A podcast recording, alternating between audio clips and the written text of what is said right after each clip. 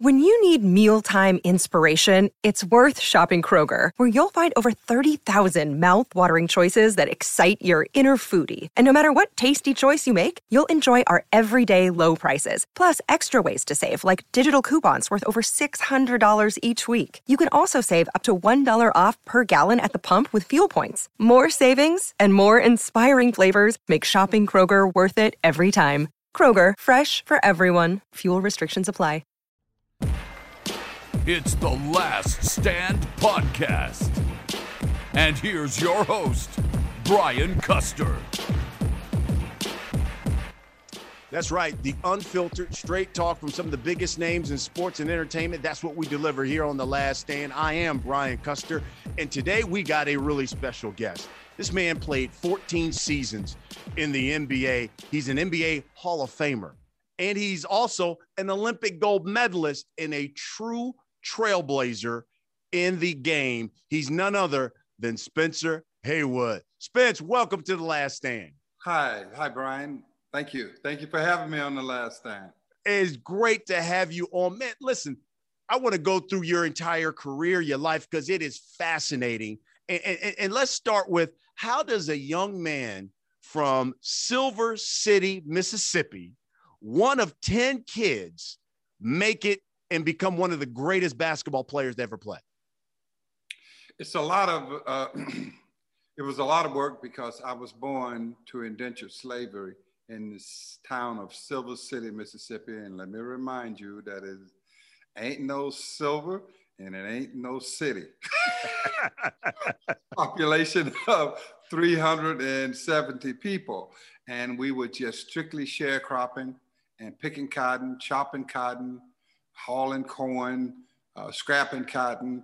So everything was centered around the cotton because we were part of that group that was transported down to Mississippi during the slavery period and after for the purpose of picking cotton. Now, when I tell this story sometime, people get a little shook up that uh, the farmer put my mother and father together to breed kids that mm. were strong so that they could have farm hands during that whole period. And we're not talking 1800, we're not talking, we're just talking 1960s. Wow.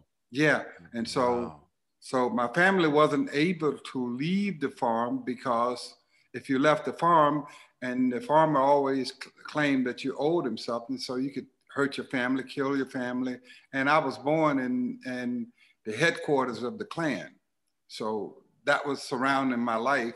And so I, I came out on my, uh, on my birthday, 422, 1949. And lo and behold, everybody, my brothers tell me the story, and they tell me that everybody saw this baby come out and they said, man, this guy is going to be the best cotton picker we have ever seen. Look how big his hands are. I know, you know.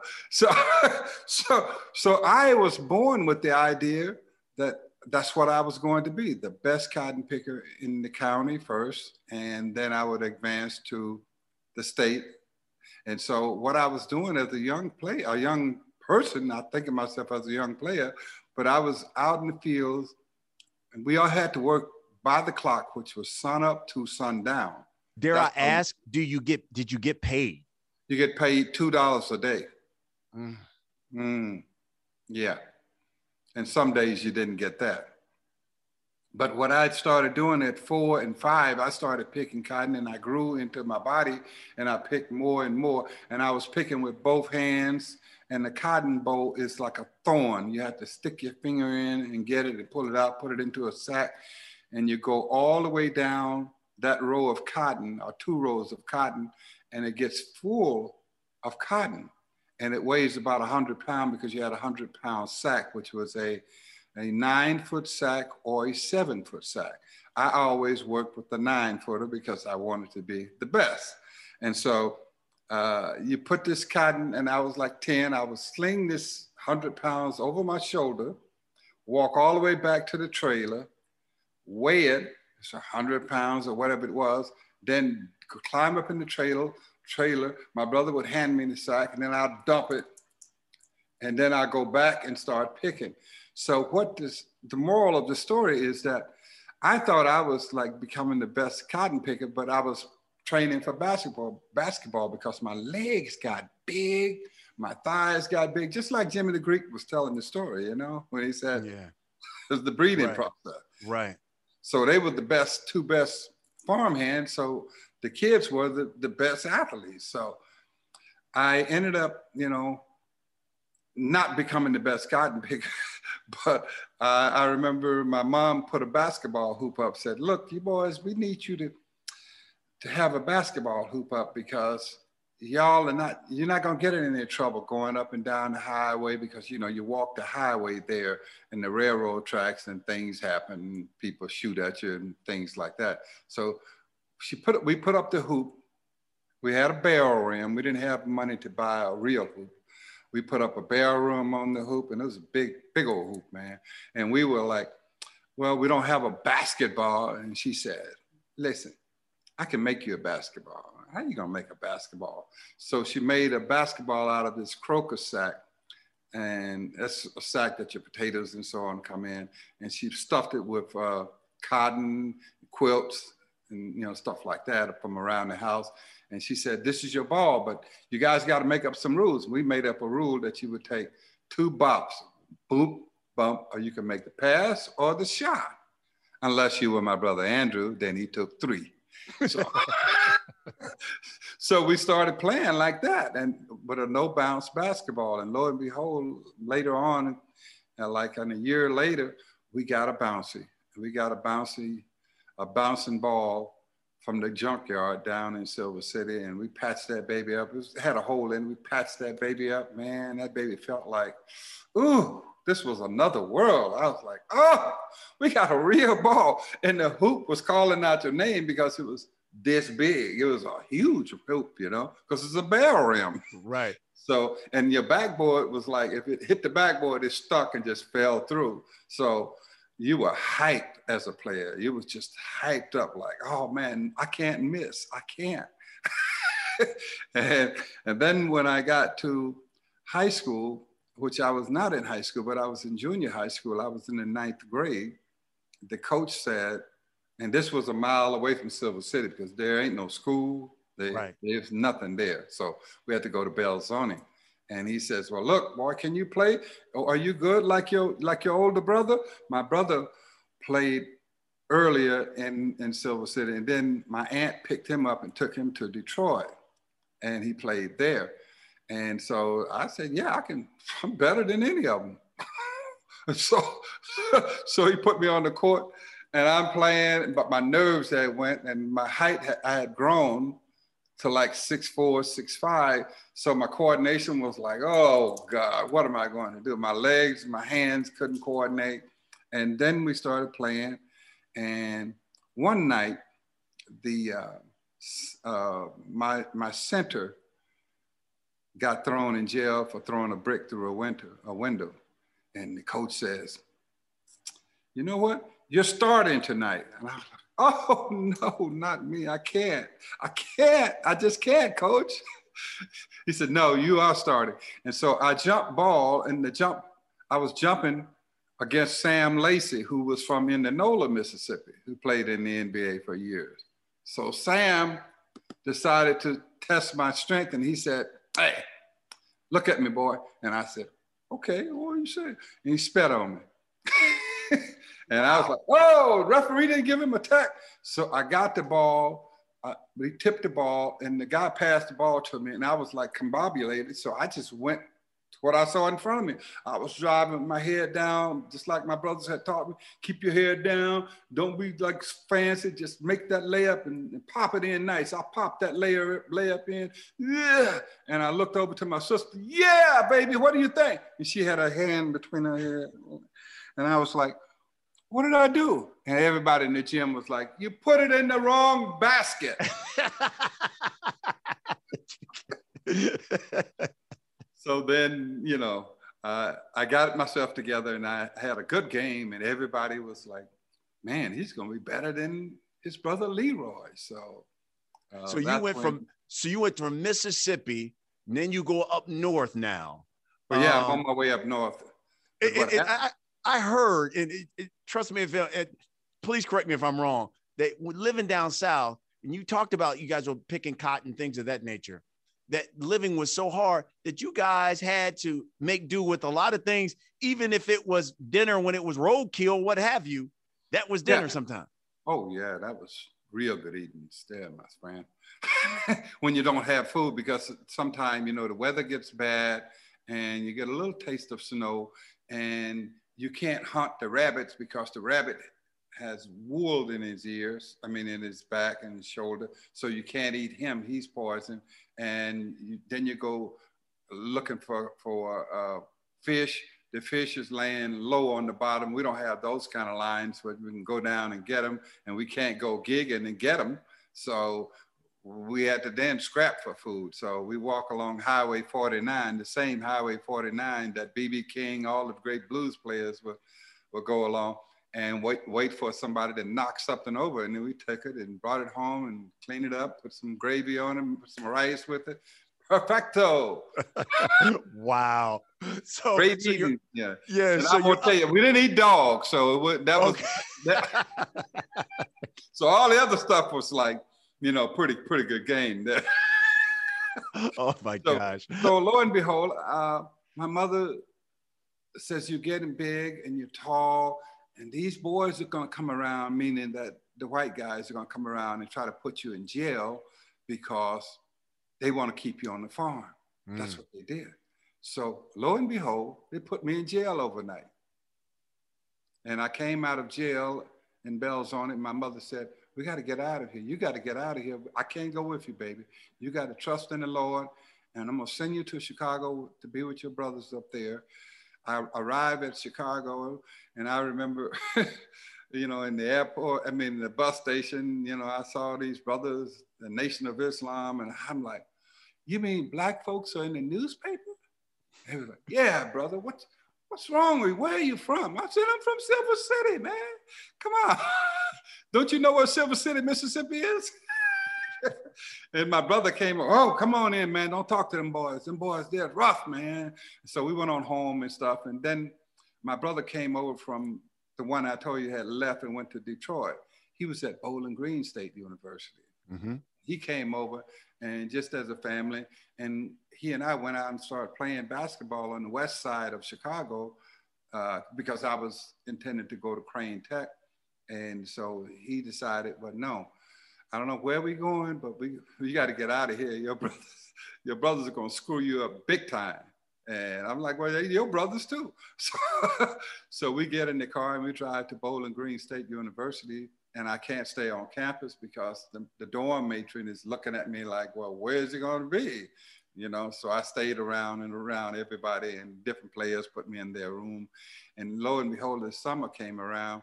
And then they had this big tournament at Kronk. Most folks think that Kronk is just boxing outdoor. Right. Indoor. Exactly. The box. But yes. no, it's an outdoor, outdoor facility as well. So they had this high school uh, all-star event coming up with the, uh, with the Detroit players. So I came in and said, hey, I want to play. My brother got me in with uh, this guy named Will Robinson. And Will said, let's put him into the game. Let's see what he got. And then if he's all right, we'll, we'll try to find him a place to stay in Detroit and he'll be all right here. So I was playing for life and death out there. So I went out and played at 27 points, 15 uh, rebounds. Wow. And I was running and I was like, this game is over? because I was used to 12 hours a day as opposed to a two hour game. Yeah, yeah. So then they says, well, let's see how the boy do against Cazzie Russell, Bill Buntin, and all of those guys from the University of Michigan, Michigan State. So Who went on to play in the NBA, Cazzie Russell, yeah. Yeah, so I, I, I played in that game. I had 15 points and seven rebounds. And then Dave Bing says, the great Dave Bing, Hall of Famer, says, let me try him out on our squad.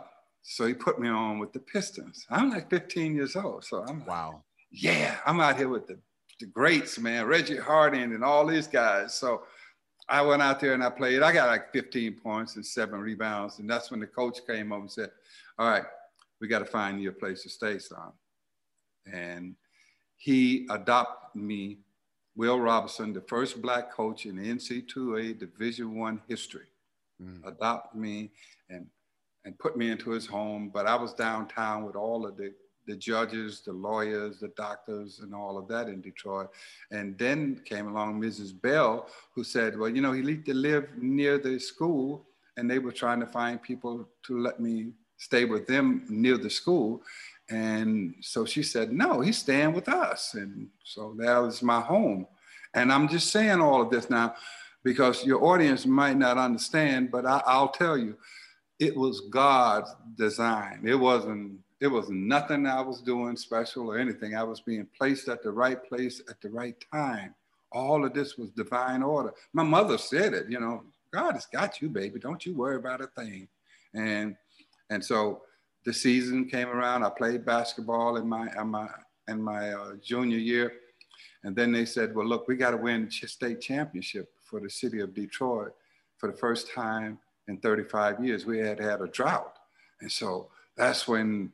Dave Bing came back into the picture and said, "We're going to bring the Pistons over. We're going to scrimmage you guys when we're when we're not playing, and it'll be a good scrimmage too because we had Ralph Simpson. We had like five guys go pro off the team baseball and football and two in basketball, NBA. And so they would scrimmage against us. And then Melvin Franklin from the Temptations was like, I'll watch out for him. Let him ride in my nice ride, you know? so, so I'm down. We were like rolling around and he's talking about, don't you get in no trouble, man. You don't want to, you don't want to be like David, you know. And I'm like, who's David? like David Ruffin, no fool. I'm like, oh, okay, okay, okay. So I'm like, so you, you had you had you had no idea how great these guys are. You just you're just thinking these are regular guys, whomever, but you don't know you're you're traveling around and guys who are taking care of you are some of the greatest people who've had an impact on on on this generation. On this generation, because I'm from Silver City, City, Mississippi, where it ain't no silver and it ain't no city. So now I'm talking about Stephen must have heard me in the studio and wrote the Hard Time, Mississippi. But nevertheless, so we get we get all the way to the Class A state championship, and the whole city is like, you know, because because it was blown up in the papers and on yeah. the radio, WCHB, all of the radio DJs was talking. The babies are going to take it, and we got our baby from Mississippi. He's ours now in Detroit. He's going to take it. We're going to take it. So we get up to uh, Michigan State for the Class A state championship. And Will Robinson decided, y'all can't stay in the hotel. You're gonna get in some trouble. Somebody gonna sabotage my run at this Class A state championship.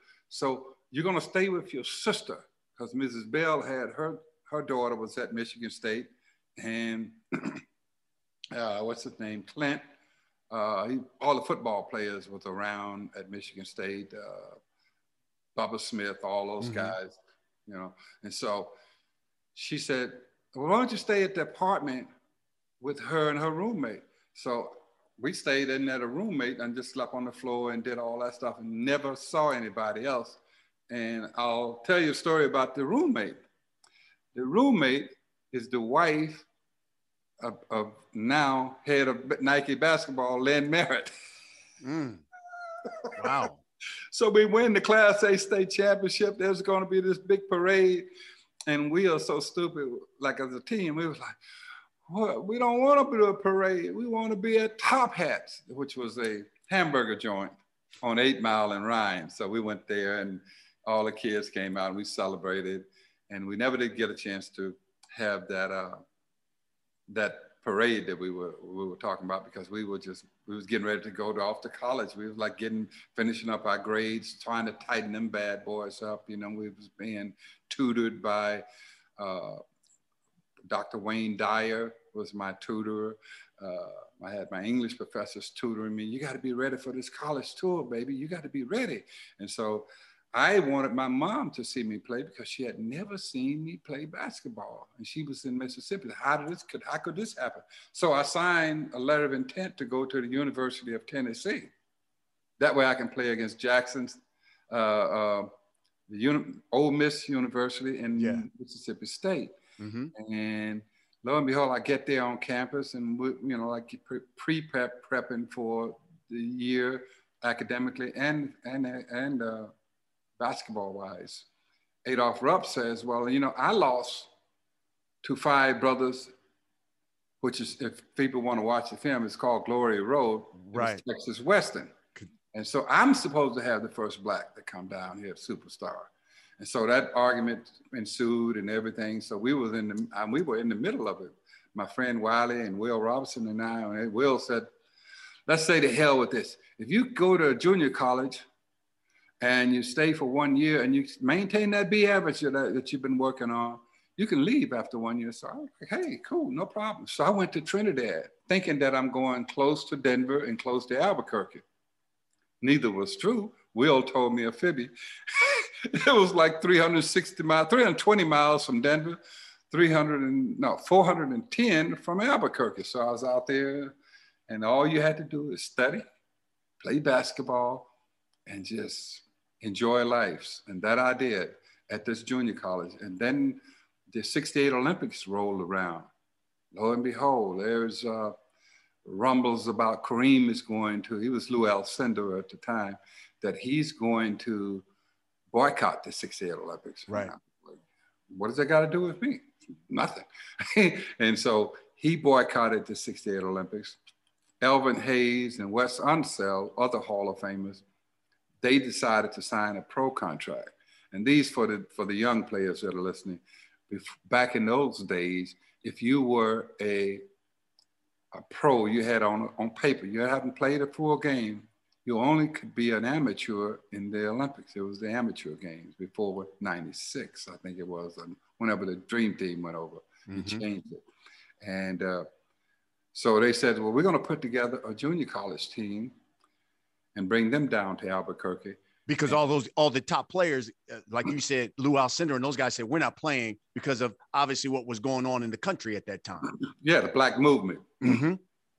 And so uh, they put together this team, and we went down to Albuquerque to play against the NIA, the NCAA Division One, and the military, and so they had all of us in the training facilities there. And time came around, we were just playing and playing and playing. And then it came time for the, you know, like to make the cuts. So M-I-E, me, Uh, M-I-E, me. me, I'm thinking, I got me some gear. I can go back to the boys in Detroit. Hey, check this out, guys. I tried out for the Olympic team. And it's like, Spencer Haywood, first player pick. I was like, oh no, not me. not me for the Olympic team. Even though I turned it out, you know, in the trials. And I was like, yeah, I, I think I deserve this. And then I'm gonna be playing with Pistol Pete. Whoa, man, Pete Maravich. And he said, no, Pete Maravich is cut. Wow. Rick Mount is cut. Calvin Murphy is cut. Wow. Dan Issel is cut. Tom Boerwinkle is cut. And I'm like, well, whoa, wait a minute. And then we, we selected Charlie Scott from North Carolina, uh, JoJo White from the Kansas, who had lost to um, Texas Western in the, in the quarters or in the finals that year before they got to Kentucky. And uh, we had a strong team, but it was a mixture of, of like uh, uh, U.S. Army, AAU back then was a big deal. It wasn't like AAU, you playing amateur. It was like next to the pros. Mm. So we hmm. had two players from there, from Akron, Goodyear. Isn't that ironic? LeBron from Akron. That was a professional team there. And so uh, we got together and, and, was like getting ready to go. And they said, well, you know, everybody got to bring in that passport. I mean, your, your, uh, your birth certificate. So I don't have a birth certificate. And I was like, well, why don't you have a birth certificate? Because I'm from Silver City. Nobody has a birth certificate there because we don't have a hospital to be born in. You, are oh, born wow. by a midwife, and she put it down someplace, and you're good. And everybody, the farmers and everybody vouched for you. That baby was born at that time. It's okay. So they had to. They called my mother, and my mother says, "Well, I'm not going to send up my Bible. No, no, no. I got church on Sunday, and this Bible hasn't been by my side since I was a girl. So we, uh, so the, the Olympic Committee says, well, we'll send someone down to take a picture of it. We'll take it down to the Jackson Daily News, uh, and the Jackson Daily News, the newspaper in Jackson, Mississippi, where Deion is coaching. and he came down, took a picture of the of the Bible, went back to vital statistics in Jackson. I got my pass, I got my birth certificate, and I was well on my way because I had that passport. And I was like, I just looked at that passport like, wow, this is so beautiful. This is the beautiful, most beautiful thing. I'm a citizen. I'm a real person. That's unbelievable, man. Yeah. And so, uh, so we off to Russia, into Yugoslavia, and into Finland as pre-Olympians. You know, uh, before we reach to Mexico City before the games. So we we go over to Russia, Yugoslavia, and play, and we come back, and we were going to we are going to scrimmage the, the I mean the New York Knicks, Willis Reed, and all those guys, and so everybody said this team is going to lose. They are pitiful, and so we played against the Knicks, and we won, and Willis Reed and Dave DeBusschere, Dave DeBusschere was there, and he was like, "Come on, De- Detroit, baby," because he's from Detroit too. Dave DeBusschere. And so Willis was down home and he was from, we were like had that relationship. So he was like, man, you guys might win that gold medal. And I was like, whoa. First time the team ever thought about like, you know, we got this. And um, in the next round, we landed in Cincinnati. We wanted to play the Cincinnati Royals in an exhibition before we head over to Mexico City. And there was the big O my man, the big O. Oscar Robertson. Always, that was my two players in the league that I really dug was like the Big O and Bill Russell. I was like, oh man, I was just like gazing at him. He's like, stop looking at me, stop staring. You got to play the game. You got to win this gold medal, boy. Come on. So we played against them, and then after that, Oscar sit us down and talked to us about it. Wayne Embry, uh, Jack Twyman and all those people, they were just talking, you guys are going to win it. And we was like, we left there so high on, on like, just, we're going to win this gold medal. So we get to Mexico City and lo and behold, there's all of this rambling going on. Well, who's going to be the blacks that stand up for America right now, for Black America? And we're here. We're at the games. We are the ones. No, no, we got to have some revolutionaries in here. And then Tommie Smith and John Carlos come walking in. John, you know, New York City, Hat Creek, you know, he was like, yeah, man. And so George Foreman come in. I'm like, look at this big old dude, man. so we were putting the, you know, the whole commissary of all of the players together. And so we were just, you know, just talking, Bob Beamon, he's talking a whole bunch of yak. Like, man, I'm going to jump over the pit this altitude is going to take me over it. No, wait a minute, wait a minute, wait a minute, Spence. I, I, I, so you're in this room, right? And and you got George Foreman right here. You got Bob Beamon over here. John Carlos. You got Tommy's. At, at, at this time, I'm assuming you had to be 19. Yeah, just 18. 19, yeah. Did, did you know at the time these are going these are going to be some of the greatest athletes ever play the sport or was it was it just like oh yeah this is this is old george from texas. This is old bob beamon from this is bob from whatever. And i mean yeah. did you did you have any idea how great these guys were or were going to be? No i'm from silver city. No okay okay okay. I knew of john carlos and tommie smith because it was you know all the rambles that was going on there and George Foreman, I I knew him because, you know, he and I would like, you know, that was our brand was to get to the commissary and try to eat them out of a home.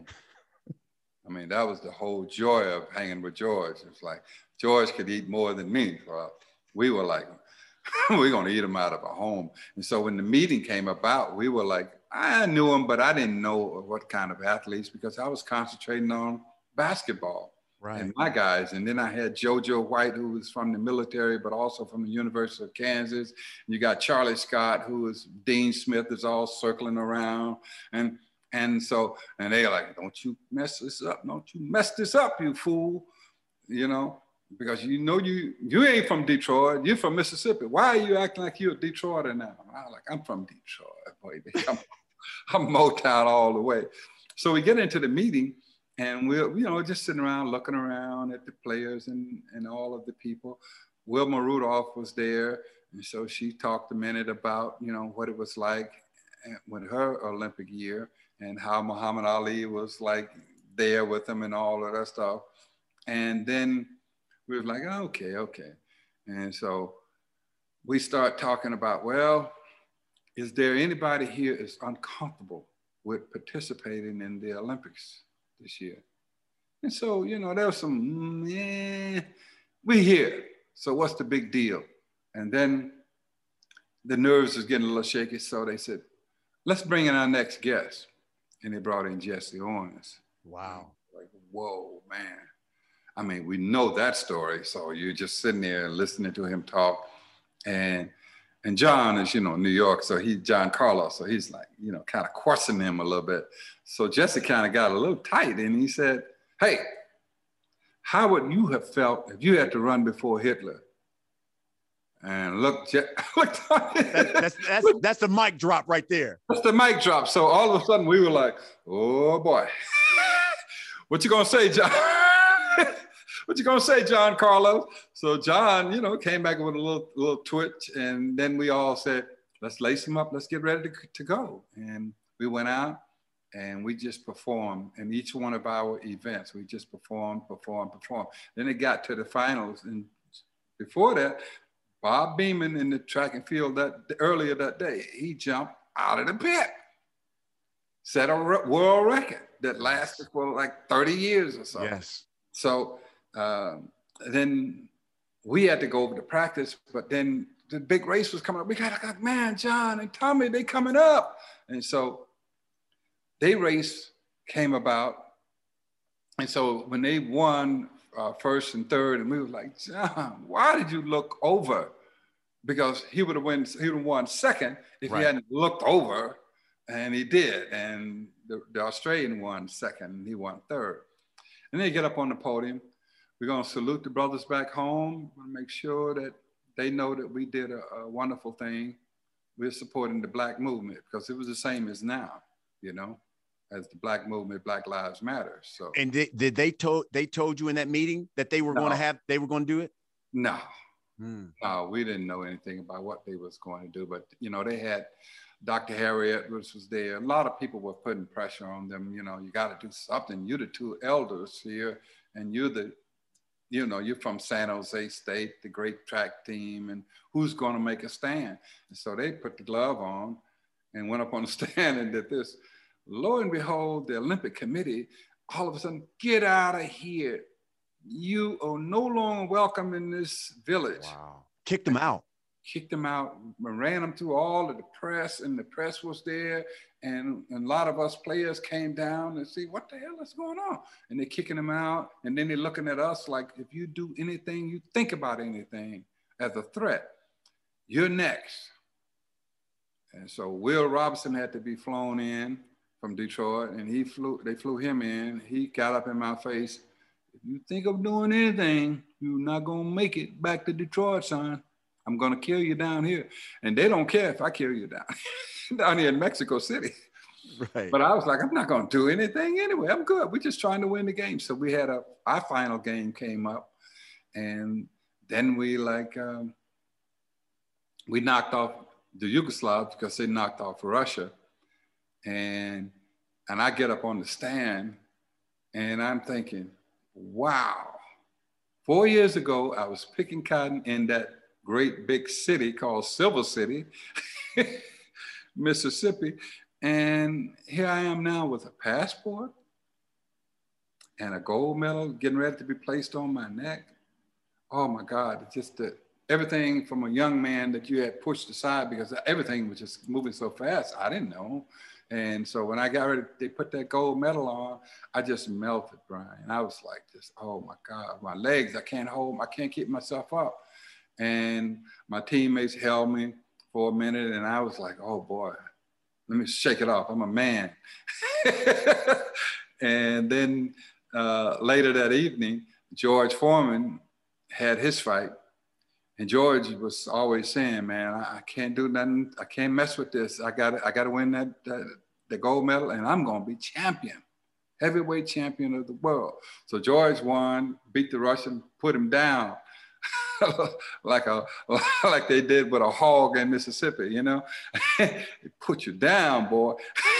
and and George came out and broke out the American flag with his, you know. It was like, okay, that's not bad. But then everybody got mad at George. What are you doing? You Uncle Tom, you selling out and stuff.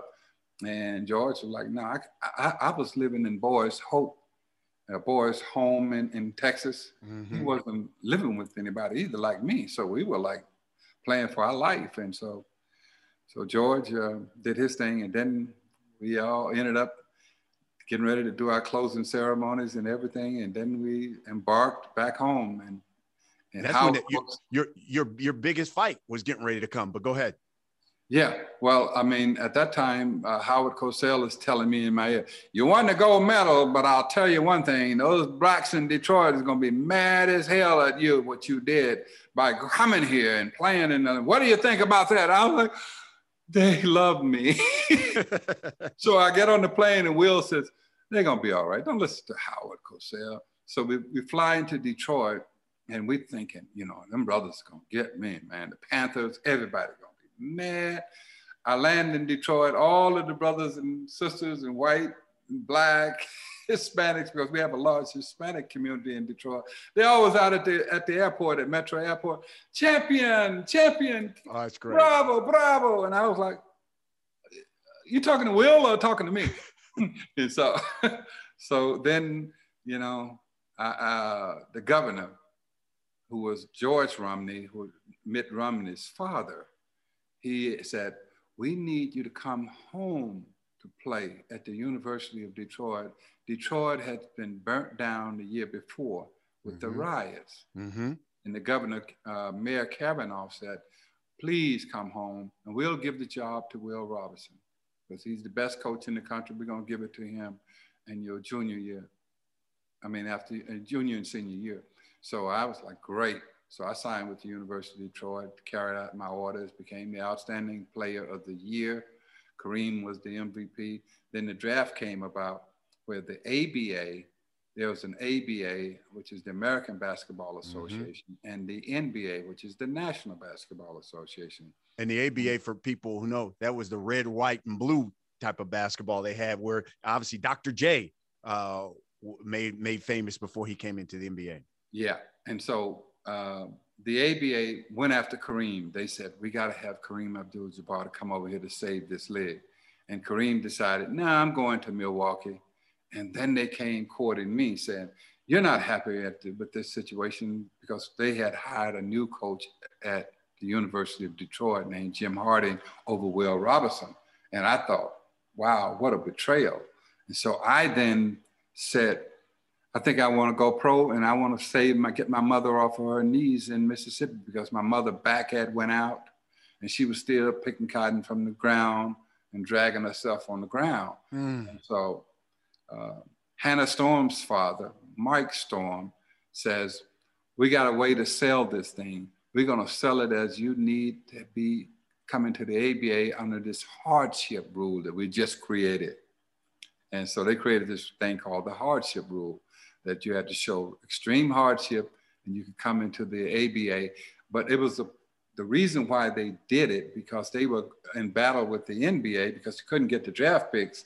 So how would we get all of these young players before they get ready for draft?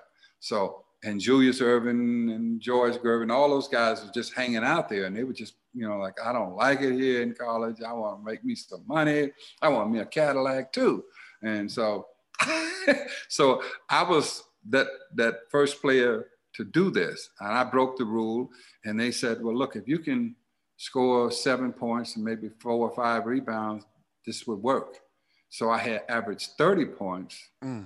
and 20 rebounds that year as a 19-year-old rookie, and I was rookie of the year, leading scorer, leading rebounder, MVP of the All Star game, MVP of the league. I was like, yeah.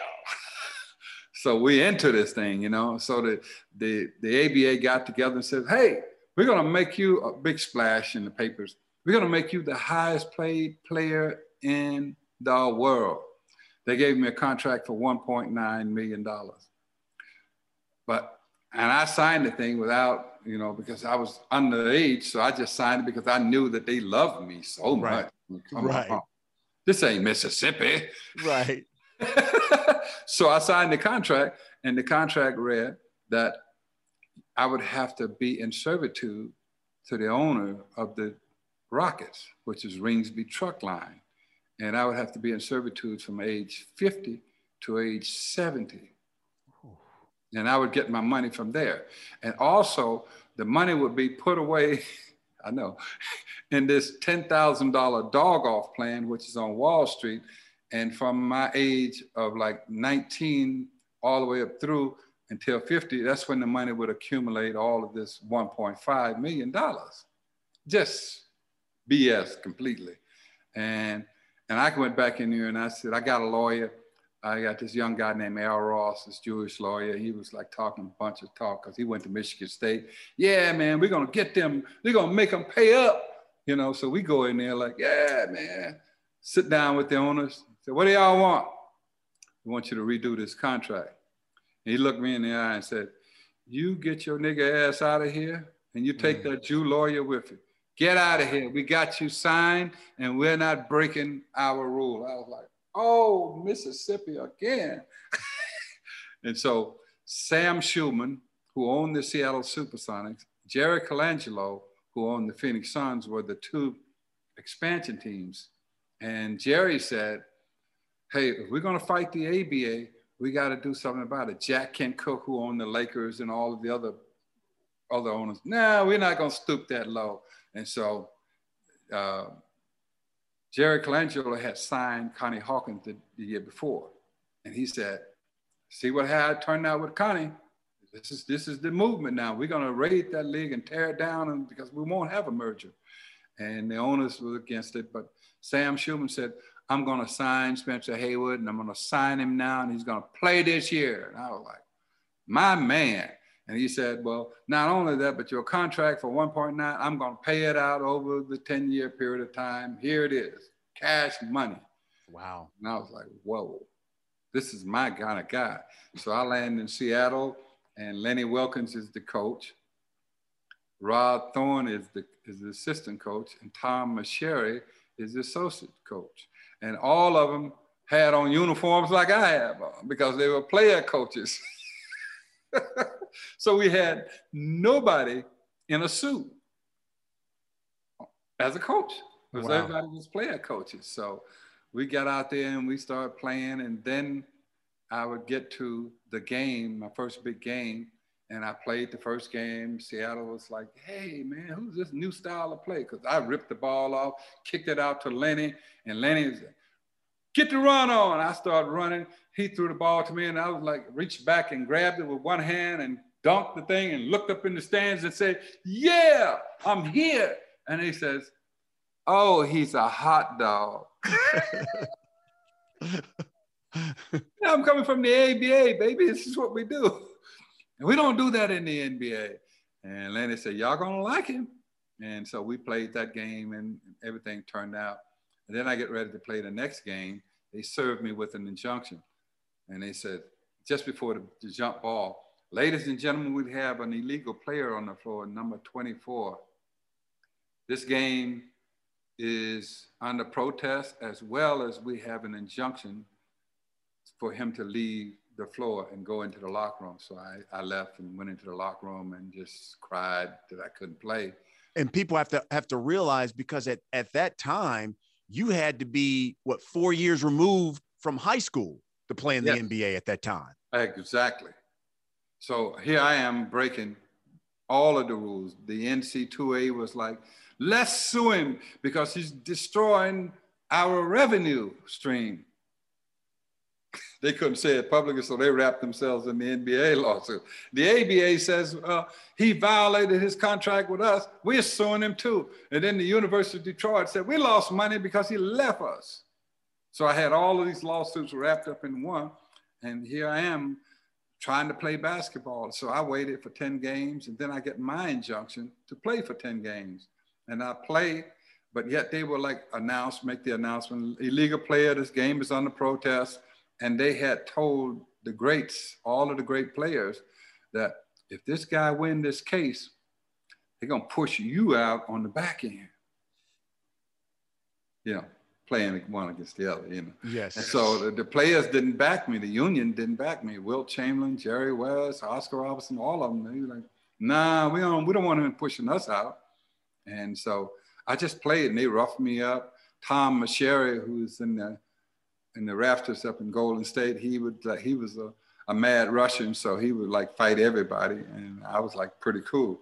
Let Tom take you know, the beating, but he never lost because everybody was afraid of him. He had protected Wilt, you know, when he was up in uh, Wilt Chamberlain when he was up in uh, Golden State, and so um, I played my ten games, and then they got another injunction for me not to play. In the meantime, my case had worked its way from the lower courts all the way out to the district court, and then I get another injunction to play and this is like 10 games down the line and then i get 10 more games in and they cut my games uh, to nine when i got to cincinnati. Cincinnati i was like looking so forward to playing against the big o and thanking him for what he had did. They let me walk out on that floor brian and they said ladies and gentlemen we have an injunction against the illegal player number 24 and they kicked me out into the snow mm because I couldn't be a, on the grounds in which the arena sat on. Wow. So I was kicked out into the snow and I'm out there just freezing like crazy. And the police that was set, sitting out there to guard me from going on the grounds, they decided, well, no, this young guy that fought for America in the Olympics, let's put him in our car. We're gonna lose our jobs over it, but we're gonna warm him up. So they warmed me up and got me right. And we talked about all of the things that I went through and then it's time the game was over. Then the bus pulled around and they were like, What are you doing in the police car? I was like, We're just talking. And so Lenny, get on this bus, let's go. And so we get off and we're going. And then by that time, my case had worked its way to the Supreme Court. And Will Robinson knew Thurgood Marshall because of the judges from Detroit, Judge Bell, Judge Damon Keith, all those people were part of the judges, the, the black judges in America. And we had the most in Detroit at that time. So when we get there, uh, Thurgood Marshall is here in the case and he said, gentlemen, we cannot stop this man from playing because the rule itself is tainted. In Baseball, you can go when you're 19 or 20 and play professional. Tennis, you can go play when you, whenever you want to. The same thing for hockey. So are you saying because this is a black man and revenue sharing for the, the NC2A, he's illegal to go? This is making no sense. So he brought up the Sherman Antitrust Act and the Sherman Antitrust Rule and said, hey, you know, this man is not, uh, he's eligible to play. And the court came in seven to two in my favor. And I was like, whoa, because I was in Baltimore. We're getting ready to play Gus Johnson and Wes Unseld, all them boys, Earl Monroe, all of those boys up in the Baltimore Bullets, you know? And and my lawyer was like, yeah, we got him, we got him, because we had the law firm that we had was Catterson, Quinn, and Felser, which was uh, Governor Pat Brown, Jerry Brown's father. Uh, we had the MGM uh, entertainment uh, attorney, and we had Frank Rothman, who did free agency for baseball, basketball, all of that. And so it was just a, a beautiful team, and and lo and behold, we won it. And but the wow. players didn't accept me yet because again, I won the case, but then in the back of their mind, he's going to bring all these young players in and we're out of a job. But not really, because we can kick all them young boys coming in behind. We don't have no problem there. And so we got to Milwaukee, and Kareem normally they just everybody went downstairs and stayed downstairs for a minute, let me sweat, and then come back up. Kareem didn't leave. He said, "Hey, this guy's trying to invade my space. I'm the best young player." And then everybody's talking about Spencer Haywood. I want to play him. And so he came up and he stayed up and we got out there and dapped. And then all the other players came up and, and the game was on. And they had that picture on Sports Illustrated that, you know, he's welcomed by Kareem. And it was like, okay, this this thing is on, and uh, that's how I I ended up at wow. the Supreme Court and won that case. And if you want to talk about the value of winning that case, uh, we only had 14 teams in the NBA.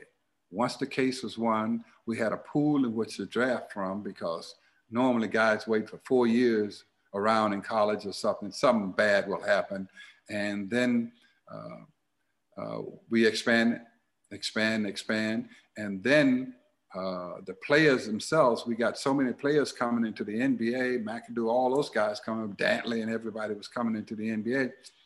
And the ownership of teams went from 300 million to what we call today 3 billion, you know? Mm. And the players themselves was making, you know, Wilt Chamberlain and Bill Russell was arguing over the year before about who's going to be the highest paid player. And they gave him 125, 125,000. And then Red Auerbach said, I'll make you the highest paid player. And then he gave Bill Russell $1 more. And that's how he became the highest paid player. and then the revenue went up crazy in the NBA. And also, let me just finish this last one is that by players coming in this early, I have helped created or have created a total of $30 billion in player revenue, just in salary alone over all of those years. And they still don't know who I am. Wow. You, you, the, the crazy thing about all of this is because of Spencer Haywood, you're saying that's how we got a Moses Malone. That's how we got a Kobe Bryant. That's how we got a Kevin Garnett. That's how we got a LeBron James because they were able to come straight from high school right to the league. And we also got Magic Johnson. He left two years after Larry Bird. We got Michael Jordan. Every player, Olajuwon, all of them, it's under this one little guy from Silver City, Mississippi, where it ain't no silver and it ain't no city. And, and usually, when you hear it, they they will say it's the one and done rule. In, in your opinion, what should that rule be called? That rule is should be called the Spencer Haywood rule. And Thurgood Marshall said it before. He said, look, y'all need to trademark this. You need to take care of this for this young boy because they ain't gonna never, they're gonna, they, they are gonna push him down in a hole. And you know, by saying, oh no, we call it the call the rule the hardship for years. Then they went from the hardship to early entry for years. And now they call it one and done, which if you're two and done, three and done, you, it doesn't make sense anyway. But now I'm lobbying to the league and to the Players Association. Please, man, you know, y'all talking about Black Lives Matters and all of this stuff. And for a guy like LeBron James, I mean, he's like $200 million richer in just player salary because of me. Because if he had to stay for four years, he would have lost all that money. He would have lost the years on his legs. He would have lost the scoring titles and all of this stuff. So it's just kind of crazy. So I'm waiting for them to say, no, it's the Spencer Haywood rule, and and let's move on. But uh, has any any of the the great players from today contacted you and said thank you?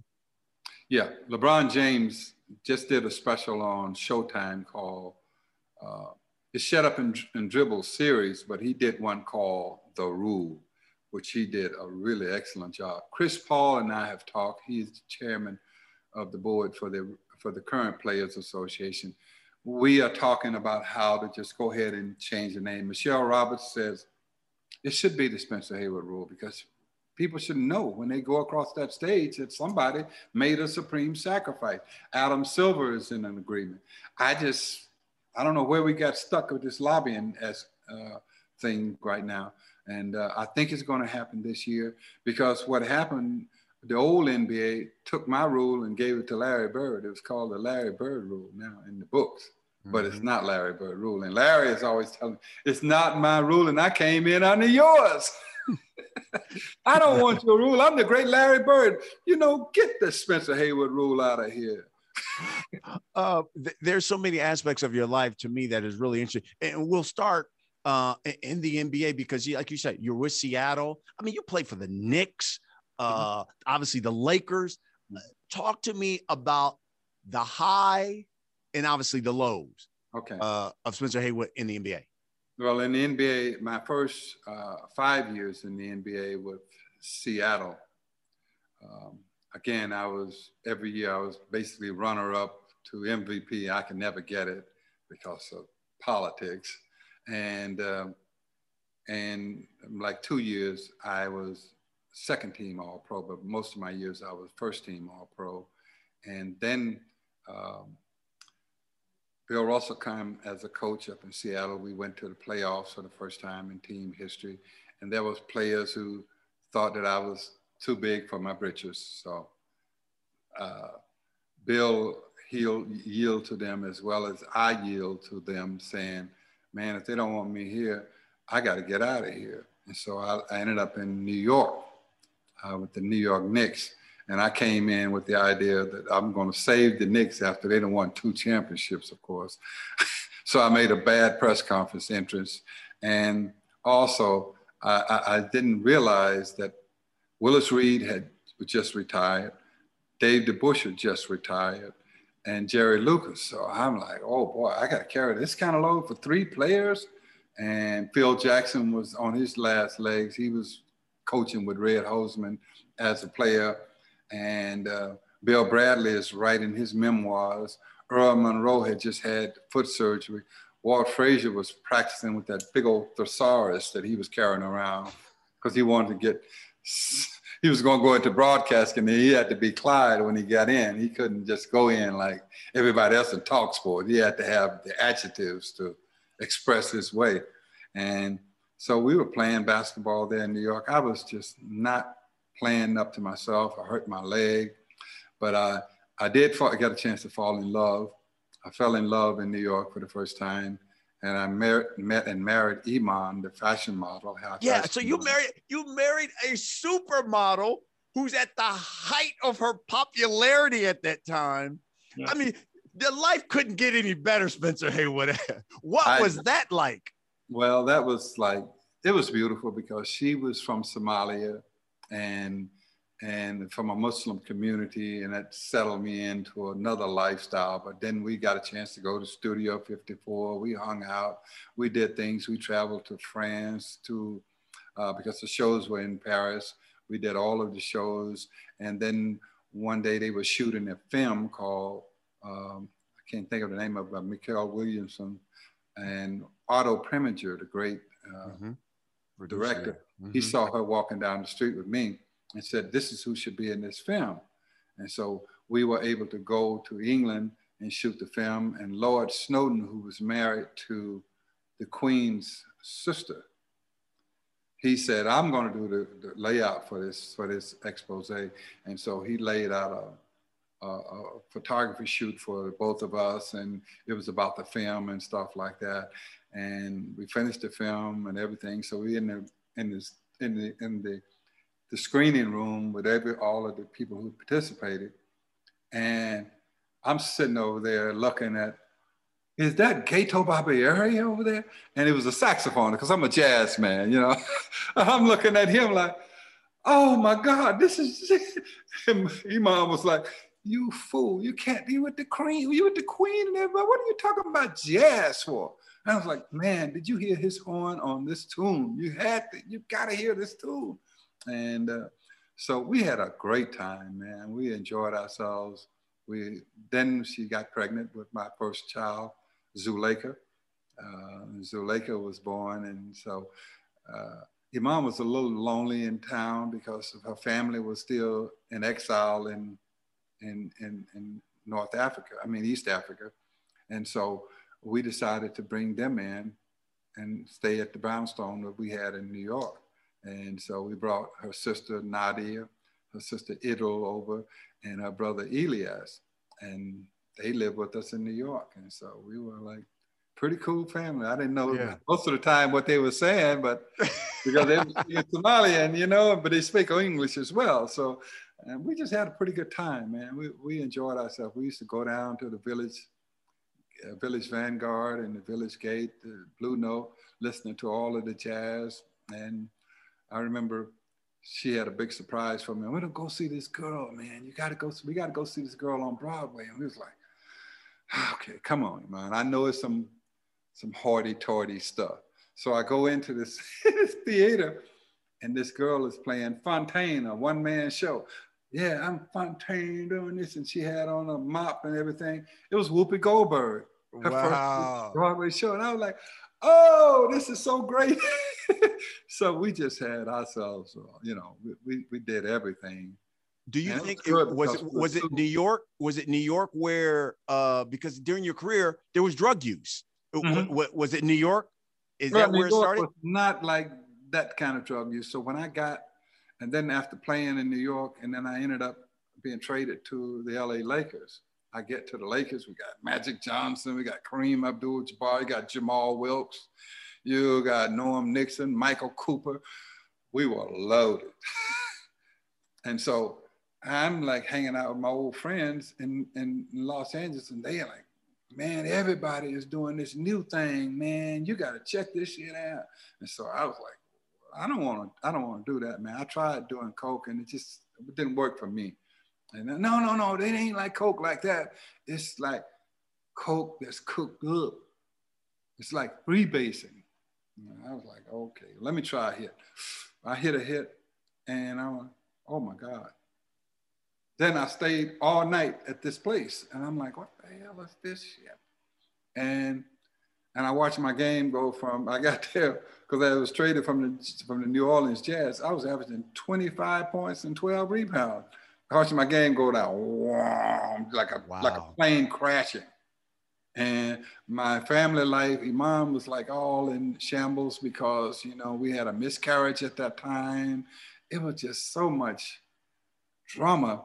And the players on the team was like, "What is wrong with you, Wood? Come on, man, get it together, man." And I, I couldn't get it together. I, I just, I mean, we get to the finals, and here I am.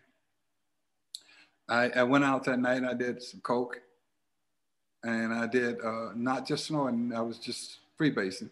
I freebased coke, and I couldn't. I couldn't get my heart to stop. Boom, boom, boom, boom, boom. So then I said, "Well, give me them Quaaludes." So I took the Quaaludes, and I'm like, "Oh boy." So then I get to the practice, and we having our stretching exercise. We're in the finals now. Getting ready to play the Sixers. Yeah, yeah, Yeah. yeah. So I, I'm, you know, stretched out on the floor, and I'm sleeping. Jamal is like punching me. Get up, man! Come on. Coach is looking at you. Everybody's looking at. You. I'm like, I can't, man. I can't get up. Look at my arms. And so they send me home.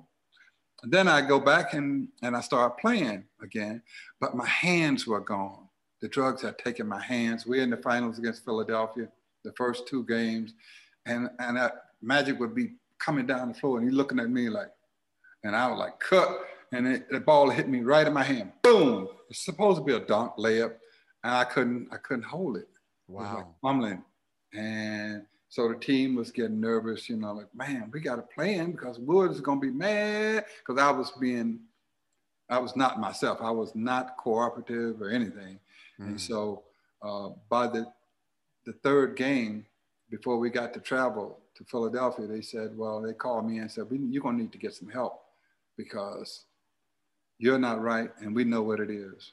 And I'm mm. like, I don't need no help. I'm not. What are you talking about? Y'all gonna like set me down? No, no, we're gonna suspend you. I was like, you gonna suspend me in the finals? And they did. And that's when I went buck wild. And then we won the championship. And I lost out on everything. I mean, I, I won the championship with them and everything. And I missed three games. I missed four games, I think. And Kareem missed three. So, and Mag- Magic had the greatest year of any playoff in playoff history. He was the MVP, 19 years old or 20 years old. He turned that stuff out. And then uh, the league was like, you know, we need to get this stigma off of us with cocaine because the league mm. had been permeated by so many players using it. So let's take the big guy down, Spencer, send him to Italy, let him give him a good example. They sent me to Italy, and that's when I got myself clean and straight and started playing again, and, and life was good. And then I, I, I read, not to cut you off, but I read that it had gotten so bad, especially when uh, the the Lakers had sent you and suspended you, that you were so upset uh, and obviously enthralled in the drug use that uh, you had a friend from Detroit, and you guys, Coach Westhead, you guys he, he concocted some kind of plan to kind of get back at him, correct? Yeah, but that was just in and and and talking in the get high mode. You know, mm. it was mm. never a plan that we went out to do this. Right. Because you know, my mom called me in the middle of this big get high scheme, uh, and she said, "You are up to some devilment here." And the Lord don't like that son. And I was like, oh my God, she must be looking at me because you know, you're when you're high on coke, you're paranoid all the time. You all, and I'm thinking, my mother is somewhere in this house. So I panicked and we never even moved on that idea. Wow. And so I, I ended up going to Italy, getting myself together, coming back to the NBA, playing in Washington where I took them to the playoffs. I'm feeling really good. Everything is beautiful. And my second year there, Iman is in an automobile accident, a cab accident mm-hmm. in New York City. Her face is demolished. The family's all in shambles because she was running the whole household with my daughter, my my in-laws there in New York living with us. So I I was paranoid that the NBA was going to put me out the pasture again. So I decided well on Bernie Bickerstaff and Gene Shue, who was my coach at the Washington Bullets. I'm out of here. I got to go home to take care of my family because I didn't know how to ask them. So I said, I'm retiring. I got to go home and do that. And they was telling me, all you got to do is ask us for some time off. You ain't going to stab me in the back. And I was, you know, so I went back to New York and, and that's how my whole career ended. Yeah. Just like that. Wow. Well, listen, you, you have a fascinating life. Um, you, you also have a, a book that recently came out. Uh, mm-hmm. Tell the people about the book, uh, the name of the book, and how they can get it. Well, the name of the book is the Spencer Haywood Rule, the making of an iconoclast. But just say the Spencer Haywood Rule because that's what I'm asking the players who are benefiting from it. And we have like, out of the 500 players in the NBA, we have like 490 under this ruling. So they should change the name uh, to the Spencer Haywood Rule. Um, I have a movie that's out that's on uh, yes. uh, Amazon Prime. Uh, it's called Full Court. I have uh, a strong marriage with my wife, Linda, who's listening over there on the other side of the house. this is for 29 years. I have four daughters. Zuleika, my oldest daughter from Iman, she's uh, married with the one daughter. I have a granddaughter, uh, Lavinia, and uh, uh, my next daughter, Courtney. She's a professor at Lincoln University, uh, historically black college. And my next daughter is Shakira. She is uh, a practicing psychologist, a practicing psychiatrist uh, in New York City. And my youngest daughter, she just left uh, Slam magazine. So those are my girls, and and I have two grandsons, Landon Spencer Haywood, and uh, Golden Spencer Haywood, but he ain't no Haywood. But, uh, Golden, that is fantastic. He's one. So life is good. I, I've been blessed. I have survived prostate cancer. I have survived COVID. I, I've just been so blessed. And God has seen me through all the ups and downs to have me right in front of you on, on your show, who I admire you, your broadcasting and all of this stuff. So I'm like, whoa, this well, is an honor. cool stuff. It's an, it's an honor. It's really an honor to have you in. I saw uh, part of your movie, Kim Clemens, who helped write that, is phenomenal producer. And yes. uh, I really uh, enjoyed it. This segment of the show is brought to you by Man Cave Health. It's a public charity that raises awareness nationwide for prostate cancer. many of you know I battled prostate cancer, and it had it not been for me taking a PSA test, you know, the doctor told me I could have been dead uh, within a year. 30,000 men die every year from prostate cancer simply because they didn't know their number. They didn't get an annual check. And also, do you know one out of every four Black men are diagnosed with prostate cancer? How important is your health to you? My health to me is everything, and it's about a PSA. And uh, when you say to guys, and I'm working with uh, the Prostate Cancer Foundation of America along with the NBA, we have uh, solicited 30 teams and 30 owners to get involved in this program. Uh, Grant Hill and Calvin Hill is one of our one of our spokesperson. They are every time they make an assist, it goes to Prostate Cancer Foundation or to whoever is raising funds for prostate cancer. Uh, and with the Atlanta Hawks, and so I think it's going to be replicated throughout the NBA, which is a good thing. And uh, uh, you know, when you tell people uh, of our ilk, uh, is that you know, man, when you're getting your physical, get your PSA. I ain't getting no physical anyway. What am I going to need a physical for? And you say, just PSA is just, you're drawing blood and you're just getting your PSA. And okay, well, once I get my PSA and it comes back positive or it's my, my, my numbers high, mm-hmm. my levels are going up. You mean that guy going to put his finger up my butt? Mm-hmm. Yeah, you got to have a, you know, you got to check it out. Right. So they have all of these excuses of why not. And it's life saving. And the women who love us, I mean, you got to jump on us too, because men, you know how stubborn we are. We yes, we are. Come on, man. I ain't going to no doctor. I know more than the doctor. and so, and, and I looked at my family tree. My brother, Roy, he's been a cancer, uh, prostate cancer survivor. And so it is in my genes. It is in a lot of our genes. And so we have to really look at taking care of ourselves. This is no time to mess around.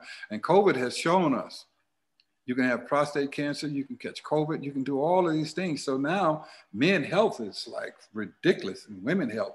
We have to look forward to trying to eradicate this one because we can. All we have to do is get tested. The mission for Man Cave Health is to encourage all men to take just one hour out of the year to either get a physical and a PSA test.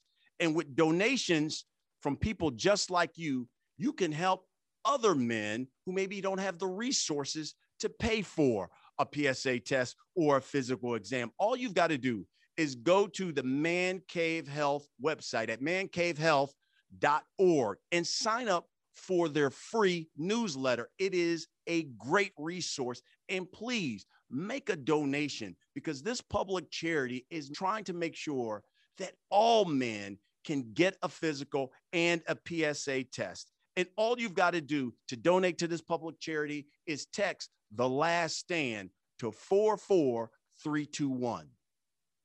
Here with the great Spencer Haywood from the NBA. And Spencer, for everyone who uh, watch and listens to this podcast. We allow them to submit questions. We got some on social media for you. So let's get right to them. Uh, okay. This one from Dre from Twitter. He says, In your opinion, who is the greatest Laker? Kareem, duh. Excuse me, hello, yoo-hoo. but now Wilt is a close follower, but uh, LeBron is coming up. And I'll tell you who the best player I think in that ever played the GOAT. You want to know? Well, that that's later. That's later. Okay. That's later. But but you know, a lot of a lot of people, especially Laker fans, they love Kobe too. And I think Kobe. That, oh man, I forgot. Oh my God, what am I? Yes, yes. Kobe is number one. Over yeah. over Kareem, huh? Over Kareem because you know Kareem is seven foot two, so you can't like just. He's in a whole nother category, you know. And, yeah you know, Kobe was the man. Uh, the, Kobe's over there over in the closet, some shoes. I love it. Uh, Carlos from Facebook asks, "What current NBA player or players remind you of yourself when you play?" I would I would take a mixture of LeBron James and and Giannis uh, because I was long and stretchy, but I was a bully kind of player like LeBron, and and I rebound like like the Greek. And yeah. So you know, so those two were my guys. I I, I shot like Durant, but I, I you know, I, you know that was a, that's another kind of level there. Let me tell you something. You bad boy. If you a combination of Durant, Giannis, and LeBron, you one bad mama jamma, Spencer Haywood. Well, now you know, in my rookie year, these people should know that I was doing 30 and 30 20. 50. Yes, yeah. I mean, I yeah. love And when I was in Seattle, I averaged uh, 29 and 13. So Speak on it. uh, I'm like not just a dude. Speak on it, brother. Speak on it. okay, Spencer Haywood, it's time for the last segment of this show. We call it the last stand. I'm gonna give you a series of questions. You give me the first thing, first thing that comes to your mind. You ready? Yes. When it comes to repping the teams you play for and played for, what team do you rep the most? Is it the Sonics? Is it the Knicks? Is it the Lakers? Is it Washington? Is it the Jazz? I got on my, my Laker gear because I won a championship there, but uh, I, I would think that I rep more the the Knicks because we don't have a team in Seattle, so you don't have no proper, you don't have a team, Yeah. so you can't rep something that you don't have. And they didn't, Oklahoma, when they stole the team, they didn't rep us good. But I went into the Hall of Fame as a Seattle Supersonics, Love it. New. York Knicks. Uh, who was, in your opinion, the best athlete at the 68 Olympics? Was it Tommie Smith, Bob Beamon, George Foreman, or Spencer Haywood? Spencer Haywood, because I set the record in most points in the history of America. I was the youngest player to ever play in the Olympics, and also I set the field goal percentage that still stands today at 72%. but I. I would have to give it, I would have to give it to Tommie and John, though. Okay. Okay. In your opinion, who is the GOAT when it comes to the NBA? LeBron James. Hmm. Okay. And you said it decisively. No Jordan. Yes, I sure did. yes, I did. Uh, who is the greatest player you had to play against? Kareem. Mm. Yeah. Last but not least, uh, when it all comes down to it, Spencer Haywood should be known as the man who did what?